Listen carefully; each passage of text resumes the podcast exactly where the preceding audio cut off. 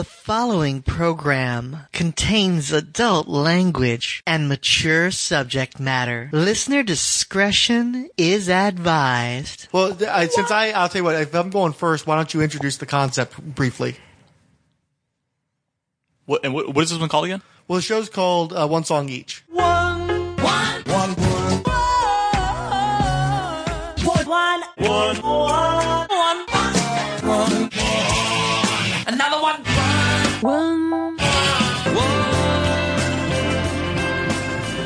more time.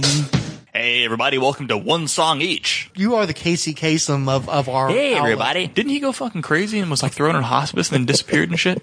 Yeah, I don't think he went crazy. I think that he went into decline and then his wife like stole him and ran off for a little while. And the kids were trying to find him. They stole Casey Kasem. He wasn't fit anymore to make his own decisions, or at least that's how it was portrayed, that he had declined so badly. And the wife was basically kidnapping him and running away from him and running away from the kids. But since it's his wife, it's not really a kidnapping, so it was a whole fucking super thing. Weird. Poor Shaggy. And Robin and all the other freaking voices. Yeah. Okay. Hey guys. Welcome to One Song Each. This is a Rolled Spine podcast where we both just choose a random song without consulting the others and without picking a theme. No themes. Except for the times when we'll pick a theme. Well, we'll tell you if we're going to pick. But generally speaking, there is no theme. So these songs will not be connected in any way intentionally. Randomly pulled from our brains. And we play the song for each other and then comment with a story, an anecdote, or just that we like it. Yeah. Okay. Or don't like it. Who says you have to like the song you're playing, right? Yeah. True. You can hate it for a particular reason. I've been elected to go first because y'all don't want me to be a punk ass and be in any way reactive to your songs. But like I said, this is almost like a two-parter, so hopefully it doesn't go too long. The first song you don't actually need to play because we all know the fucking song. My stepsisters are living with me, and so we often will go to the movies together at the dollar show. They take me to go see in 1984 Footloose, and I enjoyed the shit out of Footloose. It was a great fucking quasi-musical. It's not an actual musical, but it's one of those deals where there was basically like a music video movie where they incorporate songs so heavily into the movie that they might as well be like music videos, except that the actual artists aren't in the videos. And because I enjoyed the movie Footloose, that also made me fixate somewhat on the soundtrack. I had a copy of the soundtrack on cassette, and specifically I fixated on the song Fit Loose by Kenny Loggins.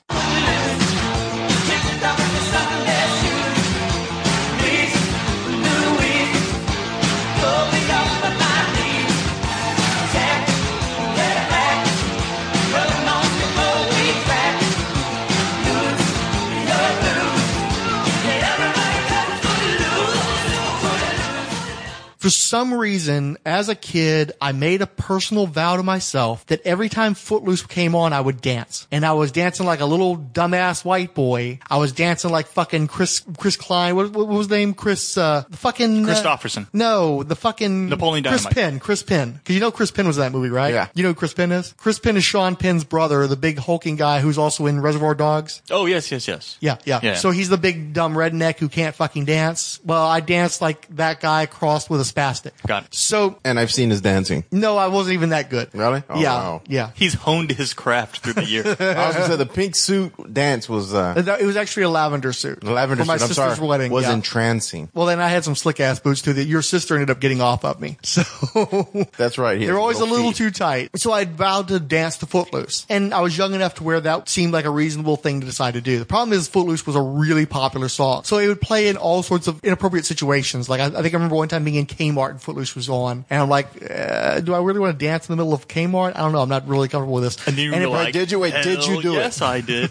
Did you do it? I might have danced a little bit in the Kmart. I want to know that you committed to this fucking promise. I may have. I may have danced a little in Kmart. I remember one time in junior high, for some reason, the radio was on, or maybe they played the movie. I don't recall what the exact circumstance was, but Footloose was playing in my goddamn junior high classroom one day. I think it was English class. The degree to which I was willing to commit at that point was tapping my toe and kind of swaying a little bit, so it would be obvious that I was into the song, but it wouldn't be obvious that I had a dance pact with my younger self. Hashtag dance pact. The problem was, the older I got, two things. One is Footloose specifically was mocked fairly often in various circles as the cheesy pop song, but also my taste changed. I got older, and even I was like, this isn't that great of a song. I don't really know if I'm willing to commit to Smarkle Motion to this degree. It's not even the best song by Kenny Loggins on the Footloose soundtrack. That would be I'm Free, Heaven Help the Man.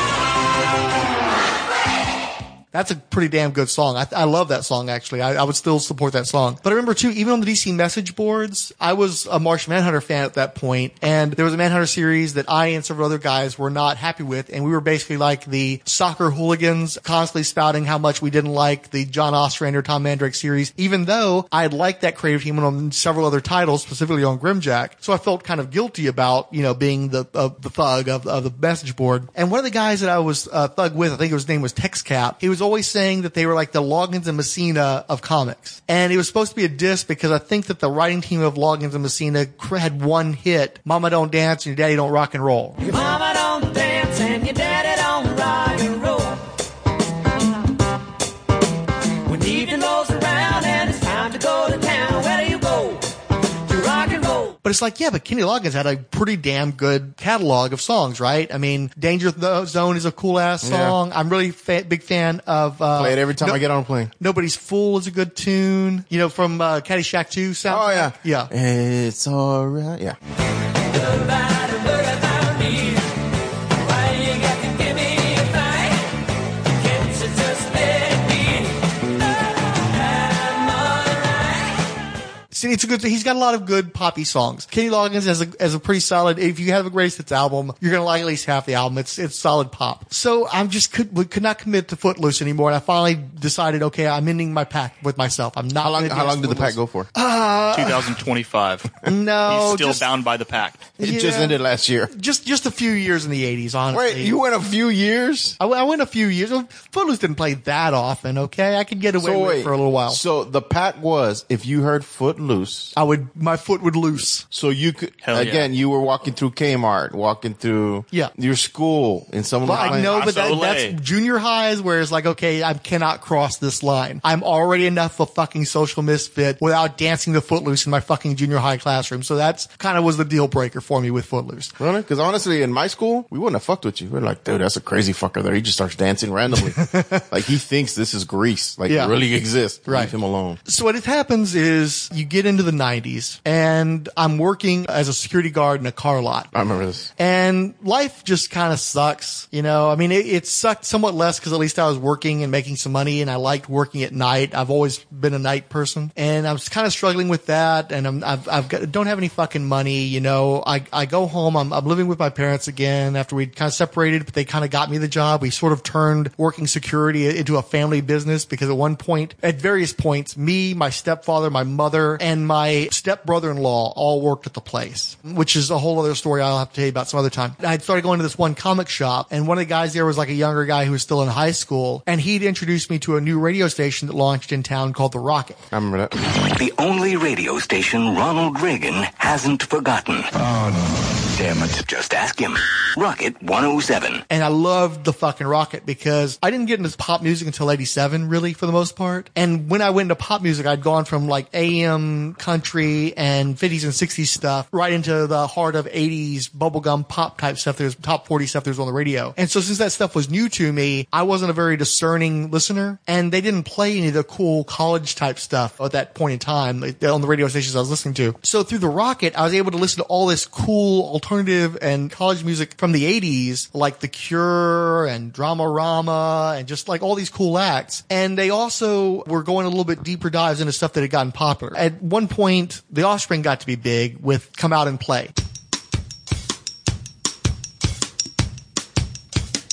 And, you know, that was an okay song. I wasn't like won over by it. I liked a number of their other songs better than that one. But they got big enough that they went back into their back catalog. And this station in particular, The Rocket, went into their previous album, Ignition, which was not a hit at all when it came out. They'd started doing what they called a radio-only single, where they didn't release it as any... They didn't try to sell it as a cassette or anything like that. It just got radio play so that you'd be able to feed the beast where people wanted to hear more solid Offspring songs. And the song they chose to do as... in that format was called Kick 'em While He's Down. And that one you can play right quick. Okay, Kick 'em While He's Down. Wait, put on, what am I putting? Kick 'em While He's Down or The Rocket? Kick him. Oh, Kick him? Nobody fucking knows what The Rocket is. Like, oh, no, I remember that station, dude. Remember when they turned into 97.9, they did that whole thing where they're like, we're transferring, oh, no, and they did the countdown and shit. Mm-hmm. I remember that station. Right, but he's talking about an Offspring song. Why would you search about an obscure radio station in Houston on YouTube? I thought he was just going nuts with it. We're not supposed to judge, Mac. Douchebag. Definitely put an I between...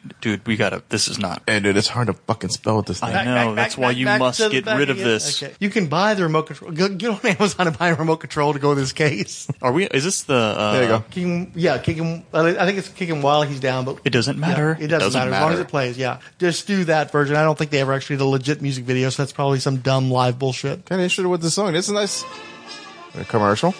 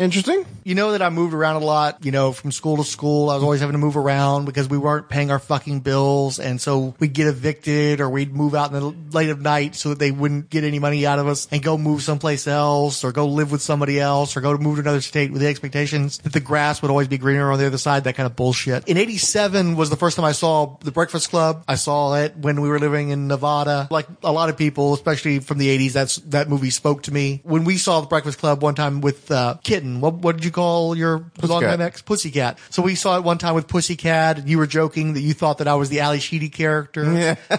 And I said that, no, I was really more of a cross between Anthony Michael Hall's character and Bender, somewhere between those two extremes. And I could see myself in a lot of those characters. When I was working that security, at one point I got fucked over in a pretty major way. You know, I'd be working all these nights, and the job was paying like $4.75 an hour, and I was giving most of that money to my family, supposedly to help them, because we were all kind of working together again and trying to help build each other up. But really all they were doing was fucking stealing from me. And so that's when I was buying like $40 worth of comics a week, because that was the only money I really got to keep. You know, it was that and the food, and then everything else they fucking took, and they'd fucking blow it on dumb shit. My mom would be smoking pot and that kind of dumb crap. My stepfather would be fucking getting drunk and then not going to work. So then I'd pick up his shift, and then they'd take my fucking money anyway. That kind of bullshit. There's all these expectations for the job, and you know, shit got fucked up at the job too, and that was fucking pissing me off because I was the only person working there out of that whole family that was actually doing the fucking job you're supposed to be doing. You know, anyway, I can get to that another time. I was actually doing the job. All these other people were fucking off, and all their fuck-ups were coming and landing on my fucking back, because that's the way that shit tends to work. At your jobs, you probably have experienced that shit too. If you're the person who's actually the bulwark, what is it called where you're the one who's like holding the line? The holding liner. Okay, we'll go with that. And so, you know, and also, you know, working at night and not having any money and not having any prospects just was frustrating the shit out of me. I was just angry. And so I'm hearing this new music that I never heard before. And of course it's speaking to that anger, because that's what shit like alternative music and college music is about. Instead of being nothing but incessant love songs like you had in the 80s, every fucking song from the 80s that was pop is a love song or a getting your fuck on song. And I wasn't getting any love, and I wasn't getting any fuck, and I was just getting fucked. And so I'm listening to this song by The Offspring, and it's before everybody's like, oh god, The Offspring, bleh. Plus the song is from like 91. That's a pretty good album, actually, if you like that kind of pop punky kind of sound. And if you listen to the lyrics, one of the things he's talking about is, and we're supposed to all be the same, but why is everybody so lame? Why is it that I'm already fucking down and everybody's still fucking kicking me while my life's already sucking? Which was something I dealt with all through junior high and high school, was I'm fucking poor, I'm fucking new in town, I don't fucking have any money, I don't have good nice clothes, I'm just struggling to get by, and everybody just keeps fucking with me regardless. And so when I'm hateful toward the world, it's because the world was fucking hateful to me at my most vulnerable place, right? And so I hear this song, I'm in the middle of this fucking parking lot, and I just fucking start dancing in the middle of the fucking night. And it's specifically like Breakfast Club in the fucking auditorium dancing. I'm like... The montage dance. Yeah, honestly, the closest would have been Ali Sheedy's character, where she's doing like the kind of a kick thing. Ironically. You know? Yeah, ironically. And so I'm just like kicking around, and I got this thing where I'm like, you know, do the lariat kind of thing going around. I'm just dancing like nobody's watching, that kind of bullshit. And it just made me feel better. I felt connected to the song. I felt like it spoke to who I was at that point in my life. And so like with the Footloose, I often at least bop around to that song when it comes on. I don't necessarily full on dance, but it makes me want to dance. It makes me want to feel good about my life. It makes me like say whatever the fuck's going on in the rest of the world, however shitty everybody fucking is and however lame everybody else is, I'm going to find something that's going to take me away from that shit. Maybe it numbs me. Maybe it just distracts me, but I'm going to find something to pick myself up from this shit after everybody else has knocked my ass down. Kick him while he's down became my new Footloose. And when he's down. Whatever. You know, you have to pretty much read the lyrics. You can catch bits and pieces of it, but it doesn't matter. It's the same thing. Yeah. I gotcha. But yeah, so that's my song. That's why music is timeless, right? That's what music is about. Music's about... Well, not Footloose, though. Footloose is a pretty... No, but you know what I mean. That's the point. Is that not the point of music? Yeah. I mean, ideally. I think that's what the point of music is to put yourself into the song and get the hell out of the real world for a second. You know what I mean? So I think that's appropriate. It's a bizarre connection of Footloose and The Offspring. But... I took you on a journey. No, yes, although they're both shitty pop, so I guess they are connected. Just kidding. No, very nice story. Well, hold on. I want to go next because it's... I swear to God, there is no way I knew what story... I was typing my song before you even... As soon as your song was over. And the fact that you said all this now makes me feel like shit, the story I was going to go with. Because I've known you, Frank, what, 20 years? Just about now, yeah. Okay, so my story... We're going to start the song first because this song literally froze a moment in time for me that we hung out, and I hear the song every time and I'm transported to that day. And even when I was thinking about what to think of and I thought that was a song, I started laughing to myself because it's one of the few moments that Frank makes me laugh uncontrollably. It's the funniest fucked up thing, and I feel bad now because it's a Frank story. It's a me and Frank story. So I'm going to play the song real quick. Okay, is it this one that we're looking at right now? No. Okay. Oh, okay. It's a good one. We all know this song. I don't know if you need to play it, but I do. Why the hell not? I do, because it's going to take me back to the story. I haven't seen the video very often, if at all, so...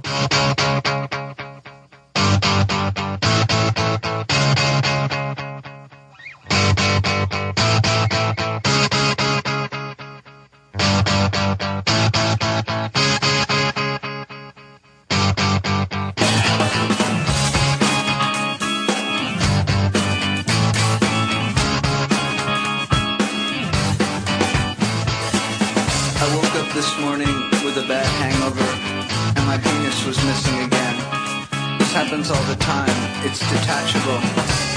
This comes in handy a lot of the time. I can leave it home when I think it's going to get me in trouble, or I can rent it out when I don't need it. But now and then I go to a party, get drunk, and the next morning I can't, for the life of me, remember what I did with it. First I looked around my apartment and I couldn't find it, so I called up the place where the party was. They hadn't seen it either.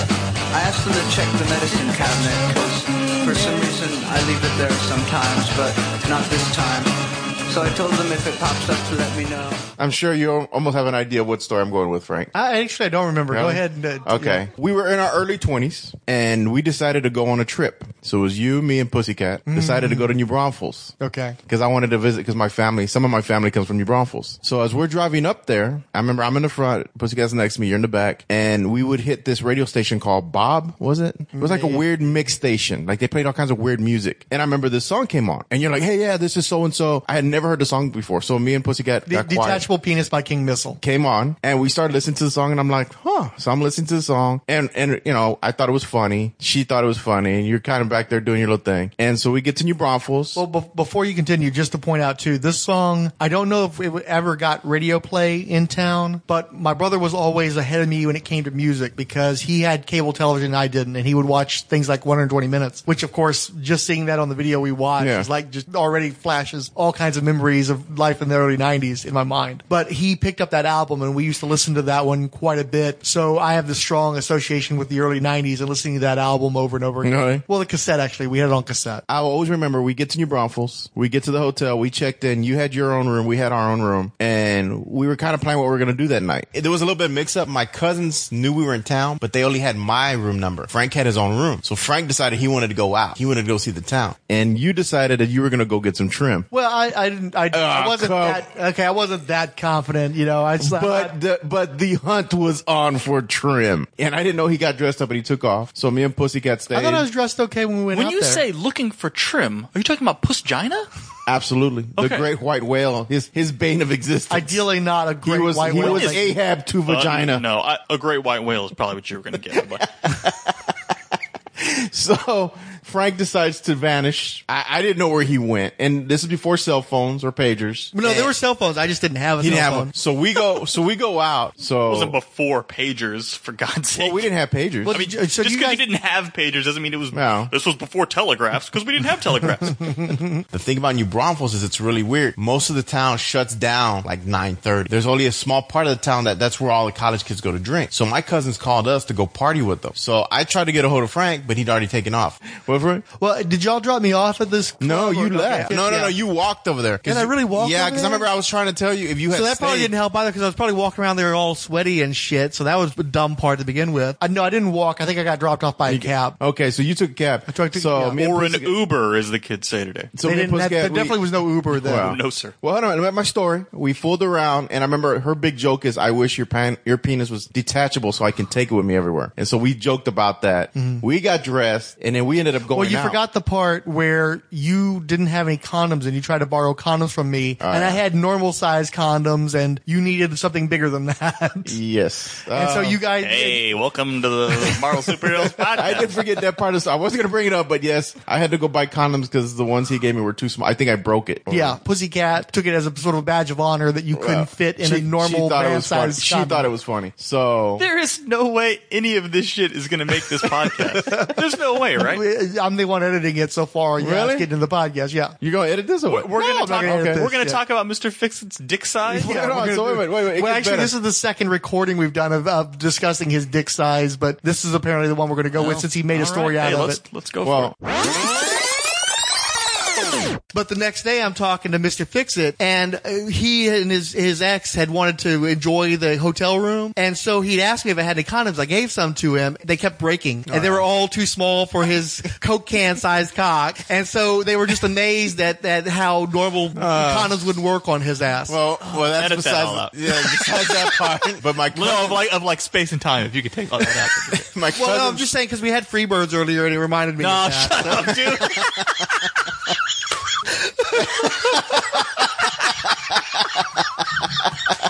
Oh, it's the monster. But dude, the funny part was, so my cousins came back. You had the hybrid, he had the monster.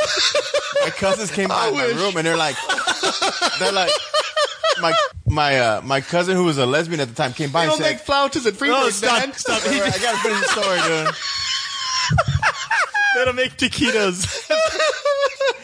My cousin got up. Oh my! Oh, you scream like a woman. That was the best self-diss I've ever heard in my entire life. My lesbian cousin came over to take us to go out and asked, "Where's your cute little friend? We might meet some girls tonight." So I called his room like 20 times. No answer. I didn't know what room he was in. So we ended up going to a bar. They had like an Irish pub down there, and we partied. And there's like a bar full of women, dude, all drunk. And we're having a good time. I'm there with Sailor Moon. I was just thinking, well, I guess we'll see him tomorrow. New Braunfels is a very strange town, especially in the early 90s, where it all shuts down at about 10 o'clock? Yeah. So, they rolled up the fucking streets, yeah. So the problem was, though, where he was at shuts down. Downtown, where all the college kids would hang out, that bar would stay open. So that's where my cousin took us. Yeah. Well, what's worse, too, is it was like a kicker bar, and literally I got there a little before 10, I think, and I had time to go once around the bar, and then, okay, we're closing now. And so I just got there, basically. So I'm just going to sit here and watch what comes out. That's not even the funny part yet. So wait. I'm gonna hold on. I'm gonna sit here and watch what comes out. Oh man! He was. And he what came out was kickers with their as couples getting into pickup trucks and driving away, leaving my sorry ass on the side. Picture Frank, 1990s Frank, sitting out there in a baggy shirt with some nice jeans. Well, no, it's probably like one of those sateen type shirts, with all like shiny and shit. He's just waiting for something to stumble out of the park. Make a bad decision. Oh, hold on, you're going to kill me. So, can I tell the Frank? No, go for it. So, from what I was told, so we went out partying, me and Pussycat, we drank with my cousins, we come home. Shit that I should have been doing if I had, but my fucking luck, of course, that's not the way it goes. We went left, he definitely went right on his side. So, we went partying, we had a good time. We actually had a really good time, and I remember trying to get a hold of him, but I was like, I don't know where he's at. He just vanished. For all I know, he's dead in the cornfield. So, we left it at that, and Pussycat was a little upset at me, because she's like, well, we should go find him. I'm like, we're at a bar already. We're already drinking. Like, let's just stay as long as we can. I go back to the hotel room. And it was the next day we come back and I see Frank and he's hobbling. I said, what happened, man? You said you went to a bar. You were kind of talking. It was all redneck. Like a redneck bar. And like nobody was even looking at me and I didn't belong there at all. I still didn't have much money at that point in my life. I'd already spent money on the cab. I knew I wasn't really that far from the hotel. So I'm like, okay, I'm just going to walk back. But yes, I'm hanging out waiting to see if anybody's going to take pity on me or show an interest in me. Nobody fucking did. So I'm trying to walk home, and I don't want to go through like there's like a something to do with a freeway where I didn't have to deal with. So I tried to go over like one of those side rail things, and I didn't realize this steep drop on the other side of it, and I just like fucking fall. And land hard on the other side of this fucking thing. Because it was so dark I couldn't see the bottom out. He told me, he goes, I always remember this. He goes, I looked over and I thought I saw the ground. So I jumped. And I said, where the fuck would you jump if you couldn't see the ground? He goes, but I thought I saw the ground. Oh my God, I laughed so down. I just picture him going, I'm totally picturing, like, you know, because he always, Frank's a boot guy. He likes the... Yeah, and I was wearing boots that night. Yeah. So I'm picturing Italian boots with the zipper on the side. You know, like in the old cheesy sketch comedies or whatever, when somebody would go over a bridge and you'd see the actor start to go and they'd cut to under the bridge and it's like one of those mannequins. One of those limp mannequins with those boots on, dude, just falling all the way down. Oh my God. But he was limping bad, dude. He's just like, I woke to the dead. I just remember you said, I thought I saw the ground, so I jumped. I land hard and rough in boots, and so I fuck up my ankle. In your sateen shirt? My sateen shirt. I'm picturing the end of The Princess Bride where they're dropping them all out of the thing, and you're sort of just floating in air. I told Frank every time I just imagine him going, huh? He never hits the bottom. It's like Bill and Ted's Bogus Journey where they're So I managed to hobble my way over to like an Applebee's, and I'm kind of hurting.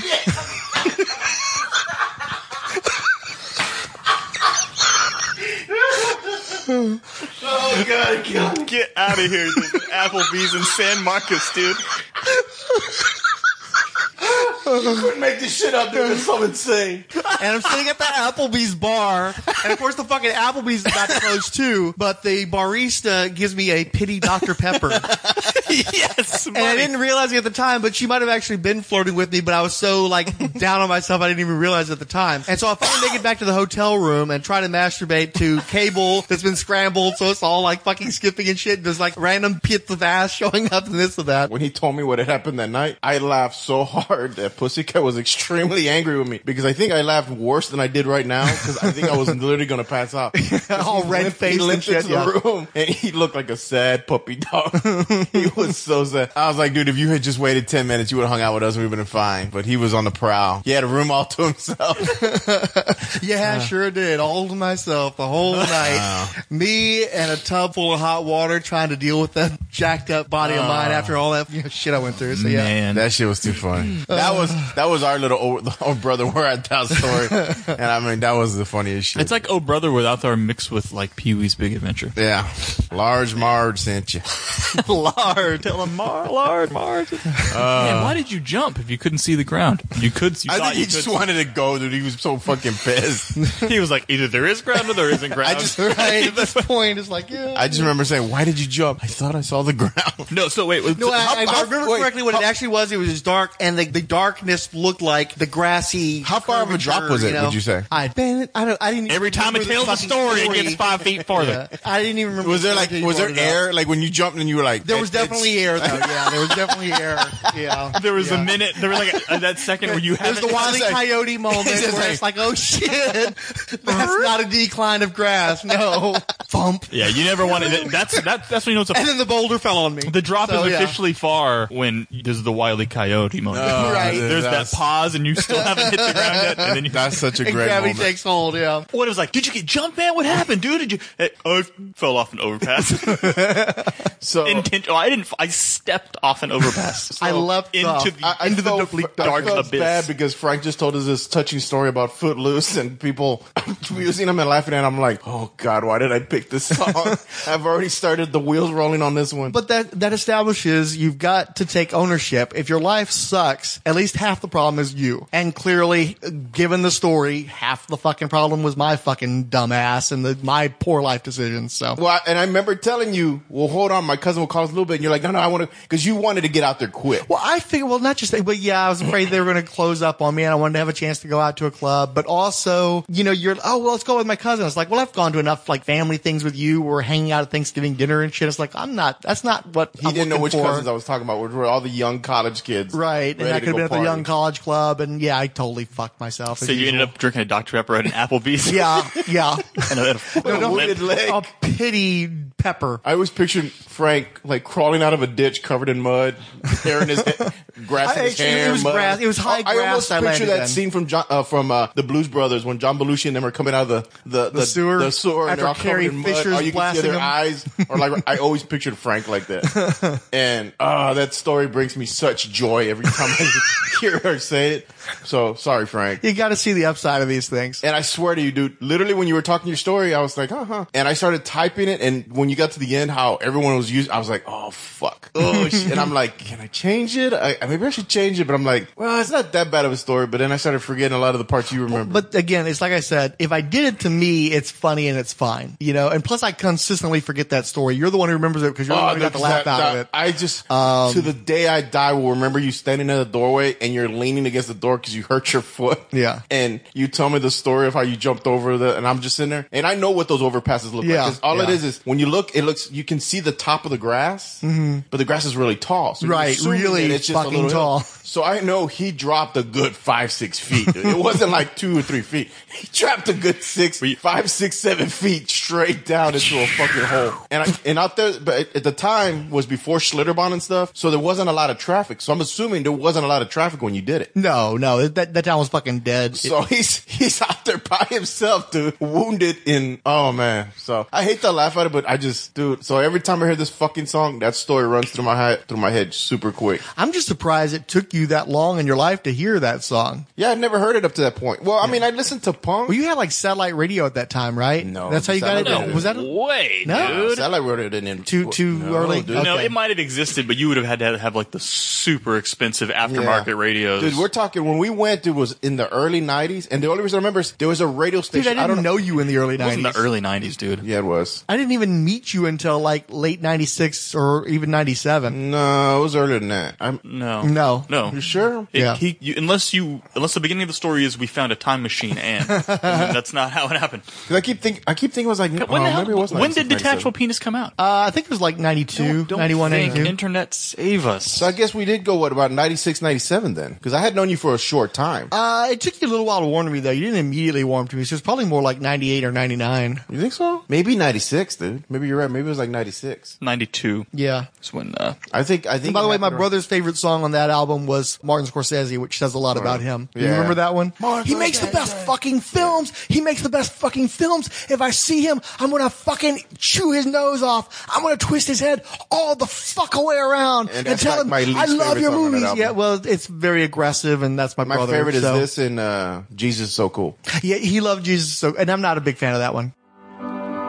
Jesus was way cool. Everybody liked Jesus. Everybody wanted to hang out with him. Anything he wanted to do, he did. He turned water into wine, and if he wanted to, he could have turned weed into marijuana, or sugar into cocaine, or vitamin pills into amphetamines. I like that one. So that's my story. I prefer the one about the still in the truck full of cake. So then I got this idea about driving a cheesecake truck, because I figured at the end of the day I could take some of the leftover cheesecakes home, and I love cheesecake. So I went to the Cheesecake Company, and they asked me if I could drive a truck, and I said yes, and they said, you're hired. So the next day I got in the truck with all the cheesecakes, and I drove about a block, and I just had to have a cheesecake. So I pulled over and opened the truck, and I got a cheesecake, and I also took one for later. Oh, yeah. Oh, yeah. The kids. The evil kids. That's the evil children, which is another one my brother liked a lot, too. But I really dug the evil children as well. That was more the visual that they portray. Or that sonically, it was very cool. It was like a little horror story, so...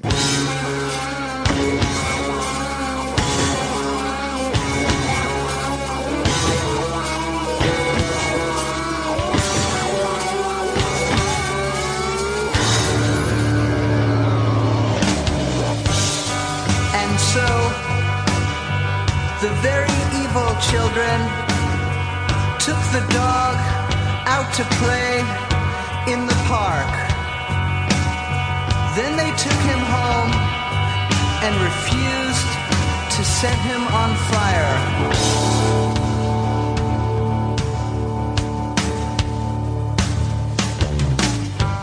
Yeah. So, but that's my Frank-related story that just happened to... I don't have a Frank-related one. Well, we're not going for a... Now I feel like it should be a shitty Frank story theme. Yeah, because apparently it's also Frank's as in Detachable Penis, so it's a double entendre as well. So maybe you need a double entendre song. Beans and Frank... I don't have one of those. Okay, smack your story. I have another Frank story. I don't have a song that goes with it. No, you have to have a song. The whole point is it has to be a song. It's also Detachable Penis. For all I know... No, my song is also Detachable Penis. No, that's not how it works. Yes. No, it doesn't work that way.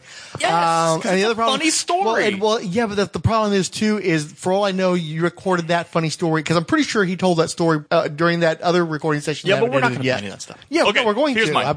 Okay, here's mine. But don't do a me story. It's not about you. Oh, it's not always about you, dude. Thank Please you. Calm good. Down. That's what I'm aiming for. Please calm down. Yes, you're trying to make this. You're trying to use reverse psychology for me to make this about you. No. I'm not going to make it about you. It is about a song too, right? It is about a song. Okay, good. Let's go. Okay, early '90s. My sister has a tape.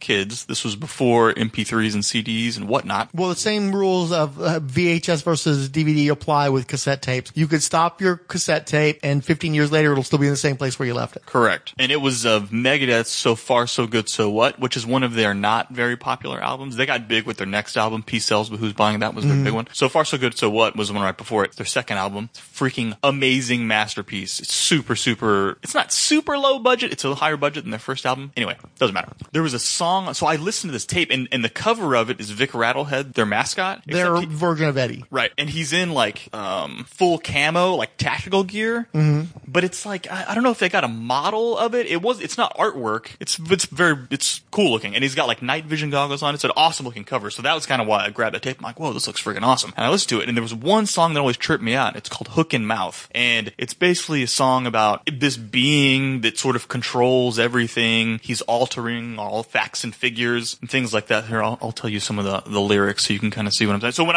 I was a kid hearing this, there's this one line that says, he rewrites every story, every poem that ever was, eliminates incompetence and those who break the laws, follow the instructions of the new ways, evil book of rules, replacing rights with wrongs, the files, records, and the schools. And I'm just like, what the hell is this song about? Just because I didn't know what the hell it was talking about. Here, play this song.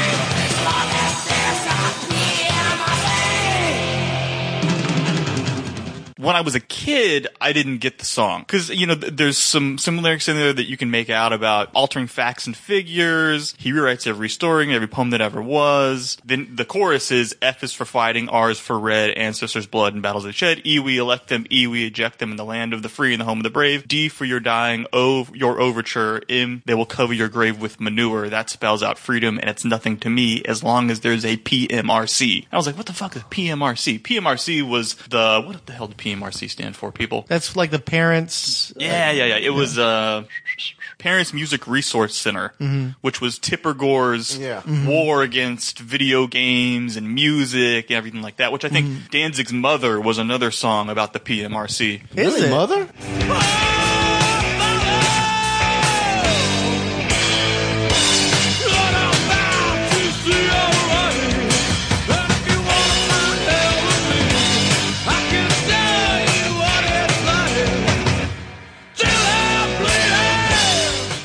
I think Mother is about the PMR. Yeah, tell your children not to hold my hand. Right. Oh yeah. Heavy metal music to me, like, it was just, I don't know. I liked heavy metal, but I didn't understand what the hell they were talking about. Usually they're talking about fucking monsters and, you know, Dio baby. Dio crazy. It's either that like prog rock leftover fantasy bullshit, right? Whereas, or it's AC/DC wherever songs about fucking, whether you're fucking in hell or fucking on a motorcycle, which is also what every or whatever. And that's what every Motley Crue song is about. That's what every Poison song is about, just not as overtly. But even then, like, you know, or they're all about death or whatever, you know what I mean? That's what it is. Where Megadeth's a little bit different, where they get into politics and shit like that. And I was like, holy shit, this song is literally going straight at Tipper Gore and the PMRC, to where he actually says, as long as there's a PMRC, this is what freedom stands for. And that's where the song wraps up. What do you call it? Put your hand right up my shirt, pull the strings and make me work. Jaws will part, words fall out like a fish with hook in mouth. And I was like, holy shit. Like, so when I heard it the first time when I was a kid, I was thinking he's just talking about some master puppeteer who's, you know, just whatever, you know, just some shitty imagery. For all you know, he's singing about head. Freddy Krueger and the Ring Warrior. Exactly, or the freaking Puppet Master, some, you know, shitty thing like that. And then, you know, as I've got older, and I was like, wait a second, he's talking, what the hell is a PMRC? And then you start reading about it, and it was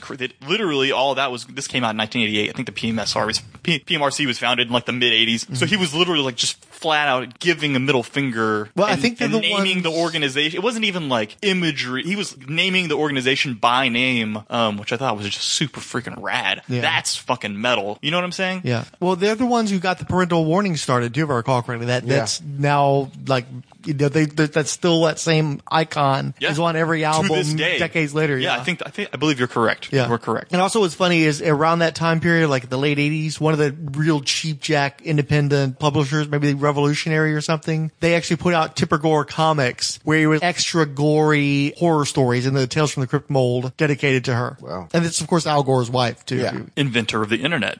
Anyway, so that song, I don't know. That song just really, I don't know why that was the song on that album. It's the best song on the album, but I always listened to that song when I was a kid, and then when did you become aware of the political portion of the song? I don't know. Probably whenever I had access to actually start doing research into what the hell a PMRC... Did the cassette tape have lyrics in it? Or? It did, but it's abbreviated PMRC. Okay. What the hell is that? Yeah, you wouldn't have known what the hell that was. You're too young. Yeah. And let me see. When did I get this tape? 90-ish? But I would have been way too young to even grasp. But again, the imagery of the song is already kind of creepy. And then it's just sort of a testament to how different I think Megadeth is from a lot of these other thrash albums. Let's see how much satanic imagery we can, you know, let's try and freak people out. Whereas he wasn't trying to freak people out or shock people. There's no shtick here. He's saying, fuck you, PMRC, for trying to come in here and put labels on our music and tell us what to do and what we can and can't sing about. So I've loved the shit out of that song. Love the shit. And I still think that it's relevant, although maybe not. I don't think the PMRC exists anymore. It wouldn't shock if they did, quite probably. Yeah. But I think traces of it still do exist. Its legacy exists. Its legacy. Excellent words, sir. Thank you very much. Anyway, that song's metal as fuck, and I like it. People go listen to that shit. Well, and that in history is cyclical. I mean, there's the stuff we're dealing with right now. I never thought we would have to deal with again. You think that something's dead and gone, and then it comes creeping back up again. Censorship always rears its ugly head, because there's always some part of entertainment that's going to be the scapegoat for bad stuff happening. I don't know if ironically, unironically, I don't know how this would be. A lot of Megadeth songs, I'm going to keep touting my band here, folks. Fuck Metallica, assholes. Because he sings about real fucking shit.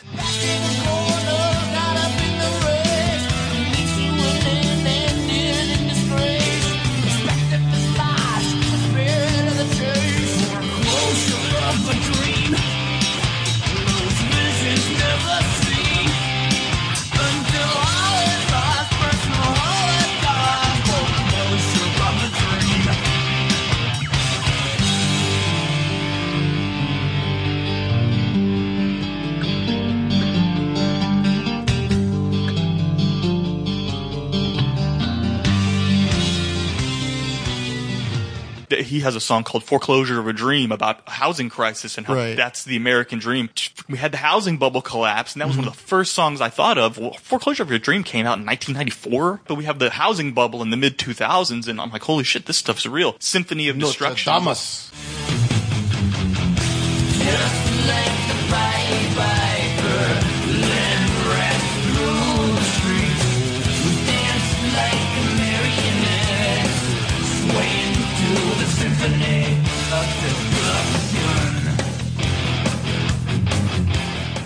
Symphony of Destruction, just like the Pied Piper led rafts through the street. As soon as Trump got elected, everybody's like, fucking Dave Mustaine called this shit. You take a mortal man, you put him in control. You treat him like a god. Watch him become a god. Watch people's heads a roll. And it's like, holy shit, that's fucking Donald Trump. They're like, dude, you called it. Anyway, so... demagogues use the same fucking techniques every time they rear their ugly heads. History repeats itself, sadly, unfortunately. And if you just look back in time, you can predict the future because of that. We're doomed. Well, no, that's not what I'm trying to say.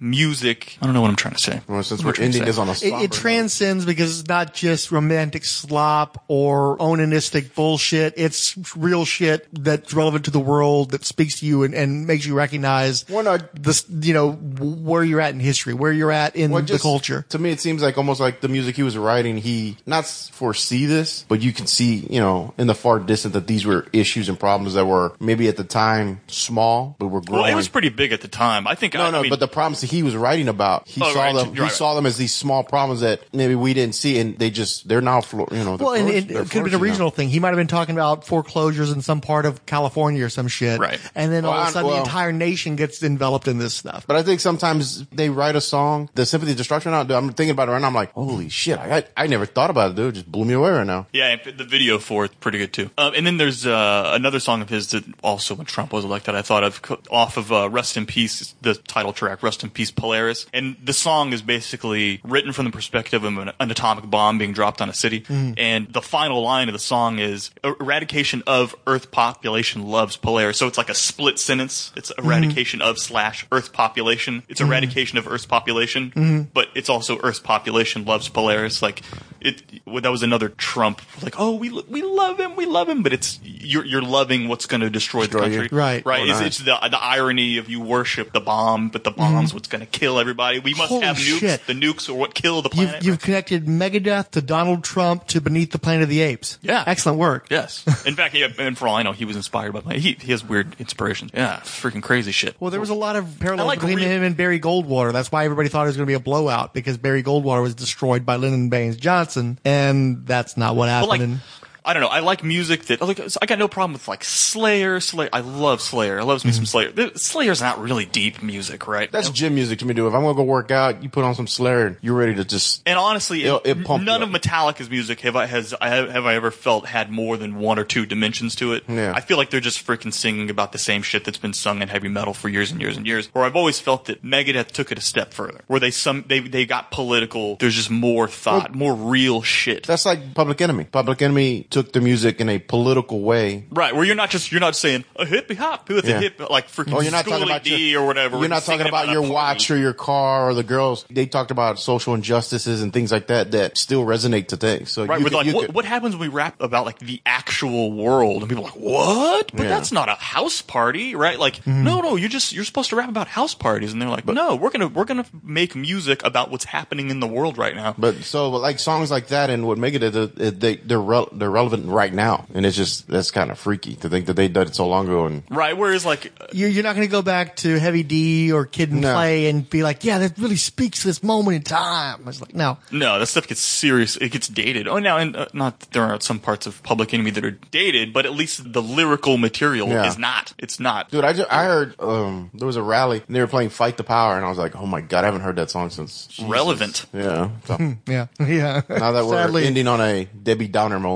Sorry guys, I didn't have any stories about Frank. Oh, there's no funny Frank moment in there unless you're gonna like smack him with a Megadeth.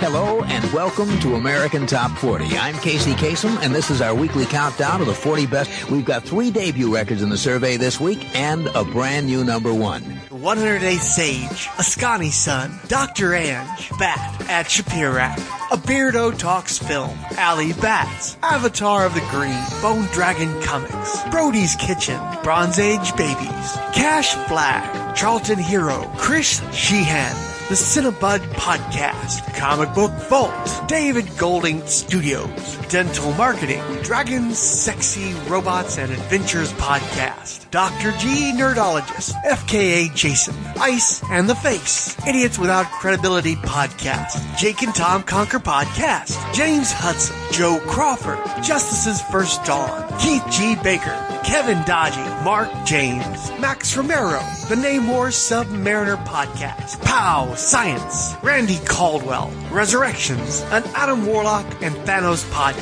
Ruth Sutherland, Ryan Daly, John Michael Ortega, Siskoid, Trekker Talk, and WhenItWasCool.com. Pod Dylan, let us know to drop the needle. Mark James sent a humorous gift. Keith G. Baker noted early on in the Powers comic, when it was good, whenever the villain Johnny Royale showed up, I'd have this beastie song in my noggin. And our last caller, Ange, finally listened to this first two episodes of this new show, and I love it. Music has been a big part of my life, so I love these stories and songs. My music tastes are all over the map, from 80s sad alternative, my go-to stuff, to 70s pop, youngest of five kids influenced by Sims, and big band Sinatra, dad's music, Italian family, so I get it all. Heck, this reminded me of my time as a DJ at my college's radio station. Anyway, can't wait to hear more, and if you need a guest, you know where to find me.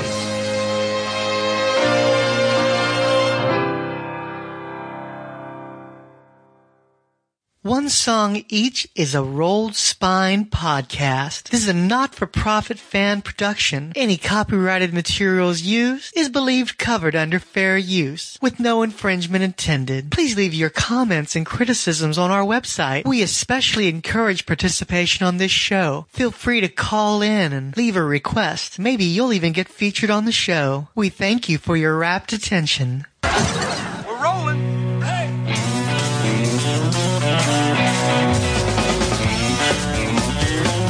A hook and a look.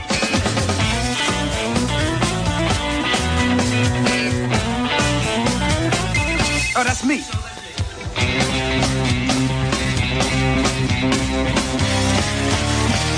She's got to take off a few pounds. Right.